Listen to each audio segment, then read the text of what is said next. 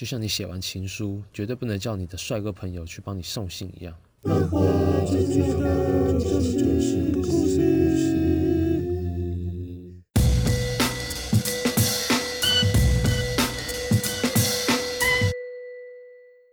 大家好，欢迎回到漫画最重要的就是故事。我们今天来聊聊太宰治，还有伊藤润二，还有古屋兔丸的人间失格。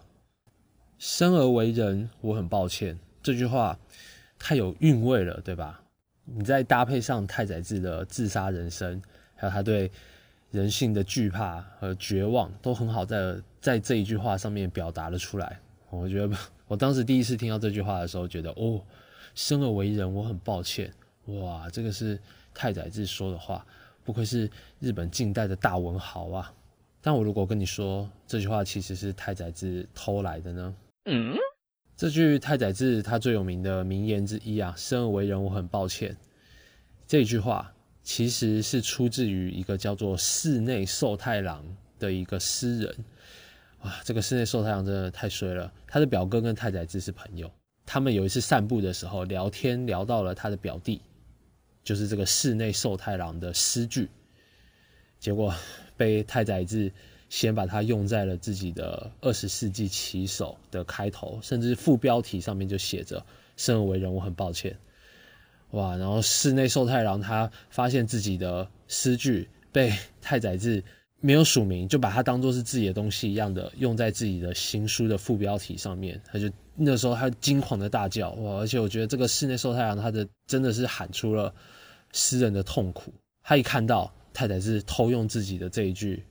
生而为人，我很抱歉，还大喊：“生命被偷了，害死我了，害死我了！”稍微认识一点太宰治的生平的时候，你就可以知道，他就是这么如此卑鄙又自以为是的人。还有一次，就他的朋友，就太宰治的朋友，跟就是跟大家爆料说，他有一次他们出去吃饭的时候，两个人都没带钱，然后结果太宰治就先回家拿钱，叫朋友在。店里面等，结果 过了一个礼拜，太宰治都没有回来。他的朋友发现他的时候，那个太宰治正在跟别人下棋，或者是奠定太宰治文学地位的作品啊。这部作品叫《斜阳》啊，这个其中女性独白的部分，就是这部小说《斜阳》女性独白的部分，大家都觉得写的哇甚是精妙，揣测女性的心理到如此的地步。啊，结果发现，哎，这个里面的这个斜阳的那些女性的口吻，好像是抄自于太宰治的情妇的日记啊，甚至这个情妇她后来自己也有再出了一个叫《斜阳日记》啊，但大家都觉得这个跟太宰治的那一本《斜阳》啊重复的地方太多了，然后就也说不清楚到底是谁抄谁的，反正就变成了一个罗生门。难怪那些硬派的文学家他们就特别讨厌太宰治。我们有人说太宰治性格上面的缺陷，至少有半数都是可以透过什么冷水擦澡、机械体操与规律作息而得到治愈的，所以应该借由生活的方式解决的问题，你就不应该到艺术的领域里面来寻求答案。若采用悖论的逻辑稍微做解释啊，也就是一个不想被治愈的病人，根本称不上是真正的病人。就是说，太宰治这些。都是他无病呻吟啊！而且这个人还说，当我读到太宰治的文学作品时，当我读到那宛如残疾人的平落文体时，我所感受到的是这个男人的狡猾。一旦面对世俗的道德压力，随即流露出遭受迫害的神情。啊，说这上面这些话啊，就非常讨厌太宰治的这个人，就是鼎鼎有名的硬派作家三岛由纪夫。这个太宰治一生总共自杀过五次啊，五次的意思就是前面四次都失败了。他从很年轻的时候就非常的厌世啊，是二十岁的时候，他喜欢的作家就是那个芥川龙之介自杀死了，他的心情郁闷，然后所以他也决定要吞安眠药自杀，而结果被他的朋友给发现救了起来。过没多久，二十一岁的时候，他又跟一个女服务生又一起要跳海自杀，结果这次女生死了，他没死，而且还上了报纸。因为那个时候太宰治他甚至被起诉那个帮助自杀罪，但后来不起诉了。二十六岁的时候，他又因为考记者失败了，然后跑去上吊，结果还是被人给救起来了。到了二十八岁的时候，哇塞，这第四次自杀了。他又和他的初恋对象，叫做小山初代，跑去泡温泉的地方，然后两个人吞了很多安眠药，结果两个人又都被救起来了。哦，太宰治就是 就是这个样子的一个人，从年轻的时候就想着要自杀，然后每次都死不了，给旁边不管是他的家人还是他的朋友，什么都添了很多的麻烦。重点是他对朋友也不是真的很好，然后到处拈花惹草，四处风流。说真的，这真的真的怎么看就是一个就是一个渣男啊！但是啊，我妈妈跟我说，如果别人说但是的话，那么他这个但是之前所说的全部都是废话，所以不好意思啊。但是就是这样的一个人，懦弱玩遍所有的女人，然后又享受着小说家的名气，号称自己说的一切都献给文学的纨绔子弟。哦，因为他们家也是蛮有钱的士绅家族。这个太宰治他总共写了二十年，长长短短三四十部作品。作为一个小说家，他也算是有一定的产量了哦。而且最重要的是，大家都喜欢。当然也有很多讨厌太宰治的人啊，比如说刚刚说到那个三岛由纪夫，他就是其中一个代表。但有很多人阅读了太宰治的作品之后，黑转粉啊。比如说有个代表人物叫做三生九英。他原本说我是非常不喜欢太宰文学的，但是我看了他的《玉家草子》，然后就是太宰治的其中一部小说。我看了他的这一本小说《玉家草子》之后，我发现我只掌握到太宰治的其中一面，我为自己的无知感到羞愧。哦，这个三生九音，他就直接直接跟大家这么说：，这个三生九一他自己本身也是一个很有资历的小说家，所以太宰治直接用他作品的质量让。他的黑粉折服哦，甚至出来道歉，觉得自己以前真的是太羞愧了。哇塞，这太宰这作品就是有这种实力，太帅气了啊！那个时代休闲娱乐还没有这么发达的时候，小说看小说可以说是主要的娱乐方式之一而且那个时候的小说大家都是用连载的方式，有些人在杂志上，有些人在报纸上。我觉得太宰治他们当时这一类的作家。反正他们就是定时的会提供给人们娱乐的创作者，啊，很像我们现代的连载漫画家或者是 YouTube 这种感觉，反正都是受到社会关注的创作者。那这样子的人，就太宰治这样子的人啊，他还活着的时候，他的文学成就就已经受大家肯定了。他陆续写出了很多很多畅销作品，包括他的那个刚刚说到《斜阳》或者他的《为龙之妻》，这样子的人放到现代一定也是话题人物。大家媒体会追着他哇，他又获得了什么最大赏的候补作品的提名啊，然后得到了什么什么大奖啊？谁谁谁公开的对太宰治表示不满啊？或者是太宰治老师又跟谁谁谁劈腿了？好，被发现了太宰治跟情妇的小孩子都生了，各种花边新闻，其中夹杂着太宰治又发行了新作品。或是太宰治老师又销声匿迹了一段时间，他难道是又自杀了吗？各种就是在太宰治他其实还在活着的时候，他就已经充满了各种新闻性了。就是这样的一个话题作家，他最后用自己的死亡，亲自给人间留下了四个震撼的大字：人间失格。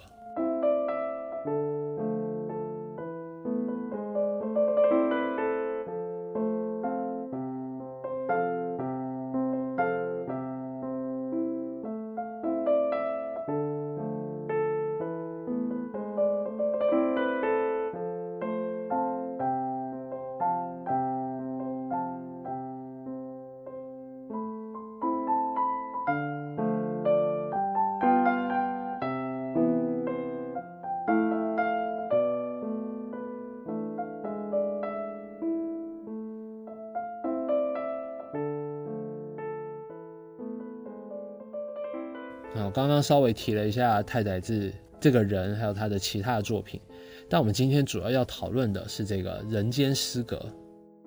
毕竟所有的后来的衍生作品啊，包括我们等一下要讲到的古土丸的，还有伊藤润二版本的这两部漫画的《人间失格》，他们都是出自于太宰治的这一部小说。所以，我们就先来聊聊这个《人间失格》的原著啊。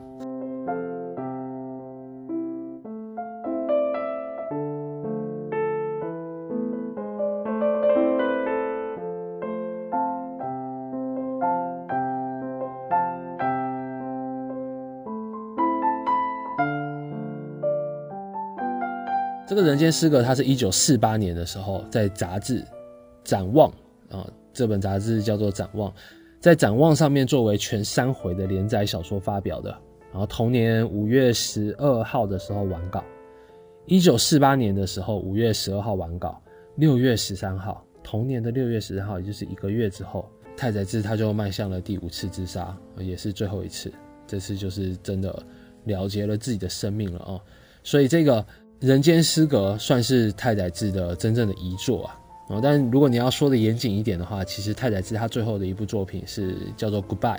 他当时在招新闻上面连载到一半，然后就 真的就 Goodbye 了。那我现在手上拿的这个是这个人间失格这个版本是星宇出版社它二零一零年七月发行的版本，译者是杨伟和肖云清，嗯，杨伟，而且新宇出版社这个版本他们后面就正好收录了这个太宰治他最后真真正正写到一半的那个 goodbye 的那个故事，哦，蛮酷的，我觉得老实说我挺惊讶的，我看完人间失格之后再看这个 goodbye 的这个太宰治最后一部。连载到一半的小说，我真的我很惊讶，他也是写出这么幽默，这么就感觉很像是少年恋爱漫画的那种展开。然后他是讲一个粗鲁的女生，其实化妆之后变成一个女神，然后被风流的男主角邀请过去，跟他的所有的前女友一一告别，say goodbye 的一个角色啊。就因为他觉得女主角很漂亮，大家看到这个女主角就会自叹不如，然后他就可以跟他的十几个情人一个一个好好的离别。让他们知难而退就对了，但是这个女的不但很粗鲁又大力士，而且还花他很多钱，所以这个男的一直想要想办法讨些便宜回来，蛮好笑的，蛮好笑的这个 goodbye 啊。所以太宰治他如果要搞笑，其实也不对，应该说要幽默，也是真的蛮幽默的。哇塞，难怪可以骗到这么多女生。而且这个人间失格啊，老实说，我看了三次了。第一次的感觉跟第二次的感觉真的不太一样，但我每次都觉得这个他第一句写的真的很好。第一句写的是“我度过了可耻的一生”，大家都会用这句当做开头，但其实这个不是小说的第一句啊。那这个小说它其实总共分成五个部分啊，一个是前言，然后中间就是第一章、第二章、第三章，然后最后一个是后记。这个前言跟后记是作者自己本身说他看到了一个人的照片。中间夹这三个章节，就是这个作者他在一个酒吧老板娘那边找到的这个照片里面的这个人的自述，一个叫做大庭业障的男人自己的一生啊，他这个大庭业障自己的自传。那其实这个大庭业障就是太宰治自己本人啊，因为这个大庭业障身上发生的事情啊，还有他对自己的这些描写，都跟太宰治的人生太像了，所以基本上大家都把这一个人间失格这一部。小说里面的这个一二三章大庭业障对自己的描述，当做是太宰治自己的自传所以大家都会说这个是半自传式的小说啊，因为它还是有一些它的结构上面是虚构的，但是里面的那些主要是大家都相信是太宰治讲述的自己真正的生平。说真的，作为一本小说哦，先不管它是不是作者自己的自传，作为一本小说，我自己觉得写的真的是。蛮精彩，蛮好看的。我后来看到后面，发现这个太宰治他这些小说会这么感觉贴近你的那种感觉，是因为它里面疯狂的用挂号，就感觉是作者在你看他的故事看到一半的时候，他在讲自己的事情，讲到一半的时候，作者突然出现在你耳边说的关于自己写下这段文字时的心境，而且超多的，他稍微写一写，写一写就各种的挂号，然后讲他里面的他当时写下这句话的心情是怎么样的。比如说，人间是个男主角啊，大庭业障就是做的他自己投射的自己的这个角色。大庭业障，他在揣测自己父亲的心思的时候，他就会在挂号里面写着：“父亲的想法一般都是我们无法得知的，对我来说始终像谜一样。”然后或者是他在喝那个他的那个坏朋友卷木正雄他们家那个红豆汤的时候，他就挂号：“我到现在还是觉得那个红豆汤像水一样。”就各种他会在里面疯狂的用这个挂号告诉你他。这个大庭业障，他当时写下这些自己的自传的时候的那个心情，而且里面还会就是教你如何把妹啊，比如说女人心情不好的时候，递给他们好吃的，他们的心情就会转变。这个是太太是教你的，女人心情不好就给他们好吃的就对了，或者是男人拜托女人做事的话，他们会高兴哦。所以这个大庭业障，他有时候也会就是。特别去叫那些女生帮他做一些无关紧要的事情，好高的见地啊，太宰治老师。另外，我也很喜欢那个，就这个《人间失格》它的第三章哦，开头他说了这个逐一，这个逐一就是呃，唯一一个识破这个大庭业障，整天在装疯卖傻的这个同学。啊，这个《人间失格》第三章开头就说了这个逐一，他送给这个大庭业障的两个预言啊，一个成真，一个落空了。一个预言是女人会为你心醉神迷的啊，第二个是你之后会成为一个伟大的画家的。但是他女人为他心醉神迷的这个预言成真了，而且甚至对这个大庭业障来说就像是一个诅咒一样。第二个成为一个很厉害的名留青史的画家，这个反而落空了，最后他仅仅成为一个粗笔漫画的三流漫画家而已。啊，这个大庭业障他后来。成为了专门画下流漫画的那种三流漫画家啊，然后接下来他就开始讲他是怎么成为这个三流漫画家的这段的故事。第三章的这个起手式就很好，我一开始看的时候，哎，先是惊讶了一下，对这个后面的发展有了兴趣之后，然后继续接下来说着这个大庭叶上的故事。他也是他用这个人间失格里面用了很多这种手法，就是他会先稍微提一下后面的事情。然后再继续讲回他的故事，然后会让你对他稍莫名其妙突然提的那一下的那个事情，就抱起了很大的好奇心。我觉得这个有点像是那个红高粱家族的那个莫言的风格啊，就会先突然提一句，然后比如说他就先突然讲到自己小时候装疯卖傻的事情，然后突然提了一句，这一切都是因为我们家的那些仆人对我做出的丑恶的事情，让我开始对人性有了。更大的恐惧哦，他突然提了一下，他被他们家的工人，而且照他的说法，应该是男生女生都有，就是对他做了丑恶的事情。他一直觉得这些人对他所做的事情，是一个人对小孩子能够做的最下流、最丑恶的事情了啊！所以他一定是 小时候经过了很多唉很变态的事情，魔爪，但他也没有说，他就这个还是从小继续装疯卖傻。以此来保护自己啊，甚至也因为这样子，别人叫他做什么，他就他也不会反抗哦，就是这么样的一个人。然后最后就跟女服务生殉情，然后又搞上了良家妇女，甚至白吃白住酒吧老板娘的的时候，搞上了对面香烟店的就纯洁的处女，甚至最后把这个，唉，把他自己老婆给逼疯，然后最后自己也一路沉沦。甚至失去了做人的资格的这个过程哦，就是这个《人间失格》的小说的大概的轮廓。而且这个《人间失格》这本小说，这个它故事的最后啊，最后这个结局的那几句话，我觉得哇，蛮让人玩味的哦。你们大家可以自己去看看书的最后，稍微再体会一下。我这边就跟你们说说我的感想。我觉得这个人间失格这个小说的故事的结局啊，仿佛这个世界还在大庭业障的蒙骗之中哦。就是大家即使看到了大庭业障写的这些承认自己是个人渣的这些笔记啊，这些这些手里啊，对大庭业障来说，他都已经这么明白的告诉大家他是这么一个卑鄙的人了，但是大家都还觉得。他其实还是一个好人哦，这个其实同时也是大庭业障的最痛苦的根源，就是没有一个人真正了解他，了解他是一个多么懦弱、卑鄙、无耻又自怨自哀的渣男。大家都还是觉得他会这么做一定是有原因的啊，就只因为他长得好看，就是因为他发出的气质，所以他就觉得没有一个人真正了解他，但他就一直不断的钻这些人性的漏洞，然后他自己就停不下来，他对自己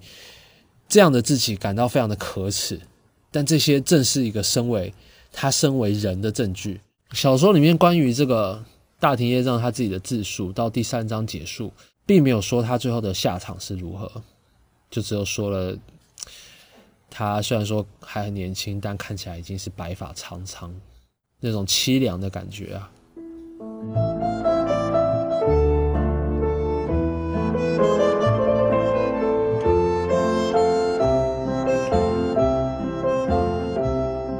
当时这个人间失格这部小说发表完之后，一个月的时间，甚至不到一个月的时间，太宰治他就自杀了。他尸体被打捞上岸的时候，哇，所有的人仿佛预料之中，又每个人都想不到，竟然真的发生这样的事情。太宰治他用他最后，唉，该说是身体力行的实践了他自己的遗志吗？哎，我不肯定他这样子的做法，但这样子的故事，这样子的一个真实的，仿佛是为了自己的艺术而死的男人的故事哦，因为他们当时好像还有找到太宰治他的遗书，上面写着我再也写不出小说了。所以如果这是真的，如果这是真的太宰治的死因的话，再加上他《人间失格》这部作品的。这个气质，还有它里面所阐述的事情，怎么能不轰动？《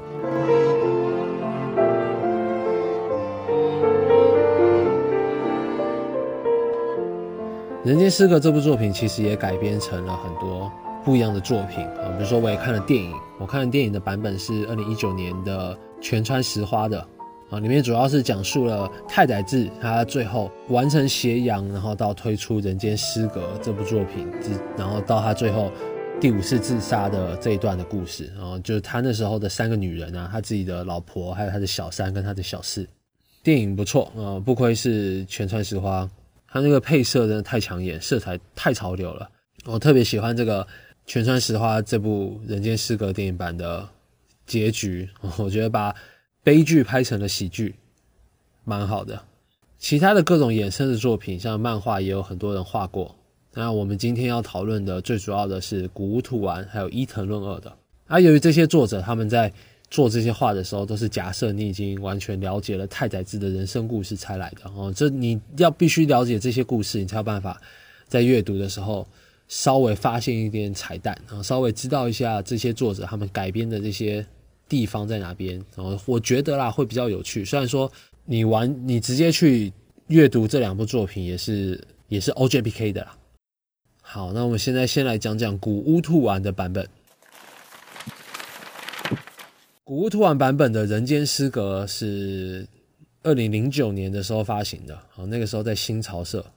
连载，最后总共推出了三卷单行本，然后全部总共十二话。基本上古屋突然的这个版本哦，我觉得是古屋突然他自己的提炼啊，精简了很多原著的故事。然后着重在大庭业障哦，这样子的一个人，在现代的社会哦，没错，古屋突然他的这个人间失格的版本背景设定是在我们现代社会，然后大庭业障是其中一个高中男生，这个时代啊是等于是我们现代二零零九年的那个时候，所以它里面大庭业障碰到这些故事啊，都背景都已经重新设定过了哈。像比如说我们刚刚说这个人间失格，它总共分五个部分嘛，前言还有一二三章，最后在一个后记。这个前言跟后记是作者自己本身写的。那这个作者古屋突然在他自己的版本里面，他就把这个作者化为了他自己，没错，就是古屋兔丸，他是这个他人间失格漫画里面的其中一个角色。一开始的时候，这个古屋兔丸他就是在电脑前面找寻着他下一部漫画的灵感，然后他自己本人画着自己本人在电脑前面找着灵感，然后突然看到了有人说：“哎，这边有一部日记，看了之后会让人觉得。”忧郁，但是又觉得不能不看，然后他就点进去看一下是什么东西啊？里面看到三张照片，第一张照片是一个笑得很诡异的一个小孩子，然后第二张照片是一个美少年，然后第三张照片是一个很苍白的、很苍老的一个老人，然后其中附的文章啊，三篇三个部分的长文，就是这个这个照片里的这个男人他自己的自传，三篇长文的第一篇开头上面就写着。我度过了可耻的一生，然后这个古屋突然他就开始看这个，诶，这个人写的 blog，然后他在他的版本里面改成了像 blog 那种感觉了。一开始就写着我度过了可耻的一生，然后就开始讲这个我的名字叫做大庭业障。我小的时候出生的时候就觉得人很可怕，然后我是个胆小鬼，我什么都怕，任何人接近我我都会害怕。也是因为这个样子，所以我发现了，我就觉要装傻，然后我就靠着搞笑这个本领。然后逗乐大家，这样就不会有人想要害我，就不会有人看出来，其实我在心里面是害怕大家的。所以他靠着这样子的在班上搞笑来保护自己。基本上故事是跟那个人间失格里面差不多啦。古屋突然就是把自己给带入进去，然后把整个故事给精简了。但我觉得这个是古屋突然的版本，然后它的看点就在这边，因为它精简了，因为它把背景放到现代来了。所以我们的代入感就更好了，而且《人间失格》本来就是那个时代的太宰治写给那个时代的观众看的，所以古屋突然他把它既然你要改编，那我就要把它改成这个时代，而且是我的观众在看的。所以他把自己古突然把他自己本人作为一个作者也带入进去了。而且大家都知道，古突然他本身就是一个很怪奇的漫画家嘛，他的画常常都是有时候扭曲的，或者有时候诡异的，也是很可怕。我觉得他在他自己版本的这个人间失格里面有收敛一点，但是还是一样，很多部分就是感觉要古屋突然才能够表达出来。呃，大庭业障。心里面的那种扭曲，而且的确是短小精悍啊，抓到了这个人间失格的这个原著的要素啊，主要它后面那个最大的那个爆点，而且古屋突然这个版本啊，它描写这个就里面有一个后来把大庭院上当做小白脸养的那个女编辑嘛，她把她在这个女编辑家当小白脸，然后这个女编辑她原本就有一个很小的一个小女孩，然后这个小女孩甚至就叫她爸爸。那因为这个小女孩，她希望她有一个真正的爸爸。然后那个时候，大庭院让她也被这个小孩的心机给吓到了。她觉得哇，人生下来果然就是丑恶的。这段过程，我觉得古屋突然他，因为他精简了，所以你看他留下来的东西，都是他觉得这整个故事当中最重要的要素。他把这个要素留下来，而且这段讲述的我觉得特别好。哎，后来男主角被黑暗吞噬啊，他的老婆被，哎呀。他老婆遭遇到的事情啊，导致他最后这个大庭业障，他自己心魔过不去，然后开始吸毒，沉沦不起，最后漫画被腰斩，这种就是一个漫画家最大的一个噩梦，甚至最后发疯了。然后最后这个古屋突然他自己画这个，他去找这个日记中的大庭业障，然后讲的跟真的一样，说他他妈画稿画到一半的时候停下来什么。然后去拜访那个金桥老板娘，这这点就是跟原作一样，但古屋突然他只是把这个我改成了自己真正的自己啊。但古屋突然他最后还是自己加了一点料啊，这个料是大家去看过古屋突然版本的人间失格啊，最后你就会知道了。但我觉得最后的这个最后这一景啊，让我想到了，就好像我们看到那些好像疯疯癫癫的流浪汉，但他其实背后。蕴藏着什么很可怕，或者是很匪夷所思、很出乎意料的故事？每个流浪的人背后都有一段故事的那种感觉。我觉得《古屋突然》的这个版本是我我看完的感想就是这个样子。每个流浪的人都有一段疯狂的故事，很不错啊。那个时候我就是因为很喜欢，所以我又看完这个《古屋突然》这个版本的漫画之后，又又看了一遍那个《人间失格》，然后去图书馆借来看。那到了二零一七年，然后这个《古物突然》它这个版本是二零零九年发行，所以已经很早十几年前了。那到了二零一七年，伊藤润二他也发行了他自己版本的《人间失格》。好，我们先来聊聊这个伊藤润二，因为我们从来没有聊过这个作者。伊藤润二他是一九八六年的时候啊投稿富江哦，他一九八六年投稿的作品就是他的富江啊，哇塞哦！那这个伊藤润二，我自己比较最有印象的作品是那个漩涡。我记得那个时候书店就直接大拉拉的把漩涡摆在那边，就那个时候我记得我马上就买回家看了。我靠，有点后悔，好可怕！那从那一阵子对有漩涡的东西，甚至哦那个时候我觉得我自己耳朵里面那个耳耳挖那个漩涡，然后被戳破的那个，哇塞，我太狠了，伊藤润二。那后来看了他的那个《至死不渝的爱》啊，里面那个十字路口的美少年，我那个时候我也觉得很酷啊，他把恐怖故事画出了帅气对抗的那种感觉。但我其实本来就没有很喜欢恐怖漫画，所以伊藤润二的很多东西，包包括他那个很有名那个角色双一哦什么，我那时候后来觉得真的有点太阴暗了啊，所以伊藤润二的作品我后来都是挑着看。但他的这一本，他的这个改编这个人间失格啊，哇，我觉得。很厉害啊！首先，这个伊藤润二的这个版本，它基本上我觉得，尤其是前半部，基本上忠于原著。而且伊藤润二的分镜真的很厉害哦，他讲故事，靠漫画来讲故事的这个功力，在这一次的这个人间失格，我觉得很显眼的表现出来。我觉得比起那个古屋突然的那个版本啊，伊藤润二他更想要透过漫画把原著的气质给直接展现出来，甚至把原著里面的场景直接给画出来的那种感觉。他基本上就是按照着原著，然后把我们那个时候脑袋里面想象的场景画成漫画，但是它里面也是加入了一点自己的改编。但基本上，伊藤润二这个版本的人间失格，尤其是前面前半部的部分，基本上你可以一边拿着小说，然后一边看着伊藤润二的画，然后去了解哦，这个就是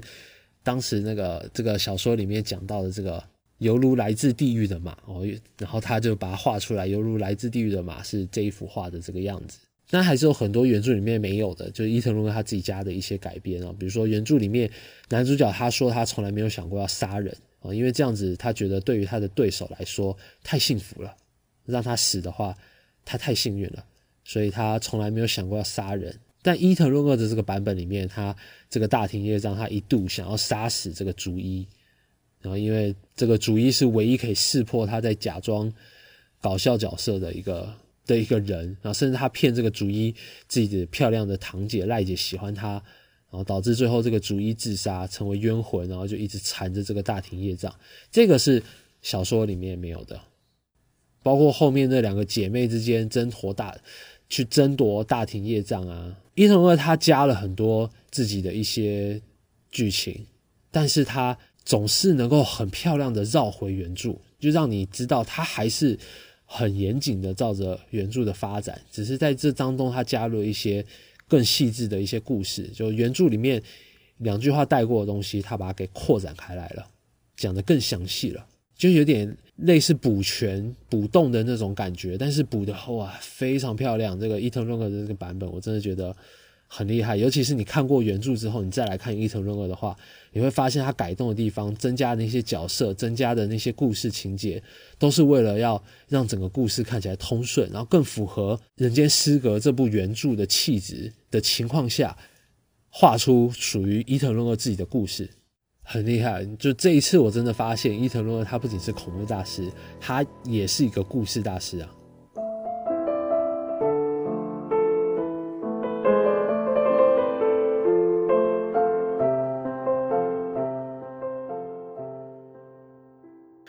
其实，在我还没有重新仔细的阅读原著之前，我就先看了这两部漫画了啊，《人间失格》古土版本《人间失格》跟伊藤润二版本的《人间失格》啊。那个时候我是比较喜欢古屋兔丸版本的啊，因为我本来就是古屋兔丸老师的粉丝嘛。基本上古屋兔丸的作品，除了幻象皮卡索，我都推了。但看过了《人间失格》的原著之后，我又把两部漫画各自又重看了一遍。我没有想到这一次我对伊藤润二改编故事的功力给吓到了。可能是我本来就喜，本来就比较喜欢你。如果要改编原著的话，越贴近原著越好。那如果你要加入一些。自己的剧情改编的话，你也不能够去破坏到这个故事本来带给我们的感动，带给我们的那个感触感觉啊。伊藤润二就就做到了，而且完成的非常漂亮啊。他不但把原著里面描写那些场景画出来，让我觉得啊，原来小说里面描写的场景哦，没没没没错，就应该是伊藤润二画的这个样子。甚至他这个伊藤润二他自己这个版本，他最后这个故事的这个结束。哇，我的感觉仿佛又看到了富江出现了一样，而且伊藤润二他并没有像古屋突然一样把自己真的给画进去，他反而是把他自己最代表自己的那个角色的那个感觉给画到这个人间失格的这个这一次他的改编漫画之中。哇，这个不言而喻的这个感觉真的很厉害啊！伊藤润二这一次。说真的啊，如果要讲两位老师的哪个版本比较好的话，然后我看过原著之后，我只能跟你说，没有看原著之前，我喜欢古屋拓丸老师的多一点；看过原著之后，我喜欢伊藤润二的更多一点，甚至我感到佩服。而且孰高孰低其实没有意思啊，两部作品其实都不长，一个才十二话，一个才二十四话，都去看看吧。而且我觉得，为什么是古屋拓丸和伊藤润二这两个漫画家来呈现人间失格的故事？哦，就是因为太宰治他的这个人间失格里头最难捕捉的，其实就是大庭业障的那个气质。这一点我觉得伊藤润二做的很好。但是古屋兔丸他描写出来了一另外一种新的感觉，而且他们两个人的气质本来就是原本作品的气质，原本就很贴近太宰治那种阴暗的那种阴柔的那种感觉。所以我觉得获利最高的就还是我们这些读者啊！哇，这个古屋兔丸跟太宰治的梦幻合作，我甚至还有伊藤润二跟太宰治的超梦幻合作，我真的非常棒，非常推荐大家这两部作品啊！如果大家有这个时间、有这个兴趣的话，也欢迎去阅读一下太宰治的《人间失格》这个原著，我觉得真的也是就日本文学史上面来说，它背后的故事，还有它的这个，你去当做认识太宰治的这个门路之一也好，都是你可以花点时间去阅读的下一部作品。哦，不管怎么样，你还是可以就看看古屋突然跟伊藤润二的这两部漫画啊。啊，如果你要打算这么做的话，我先告诉你，前半部分伊藤润二的比较像原著，后半部分古屋突然的比较像原著。啊，你自己去拼凑一下就知道了。但当然是最好是这些都看，你一定会有不一样的发现的哦。但是要小心啊，可能会像我一样，有一阵子都比较稍微忧郁一点。那好啦，那我们今天就讲到这边，非常谢谢大家的收听，我是 Hody，我们下次见，拜拜。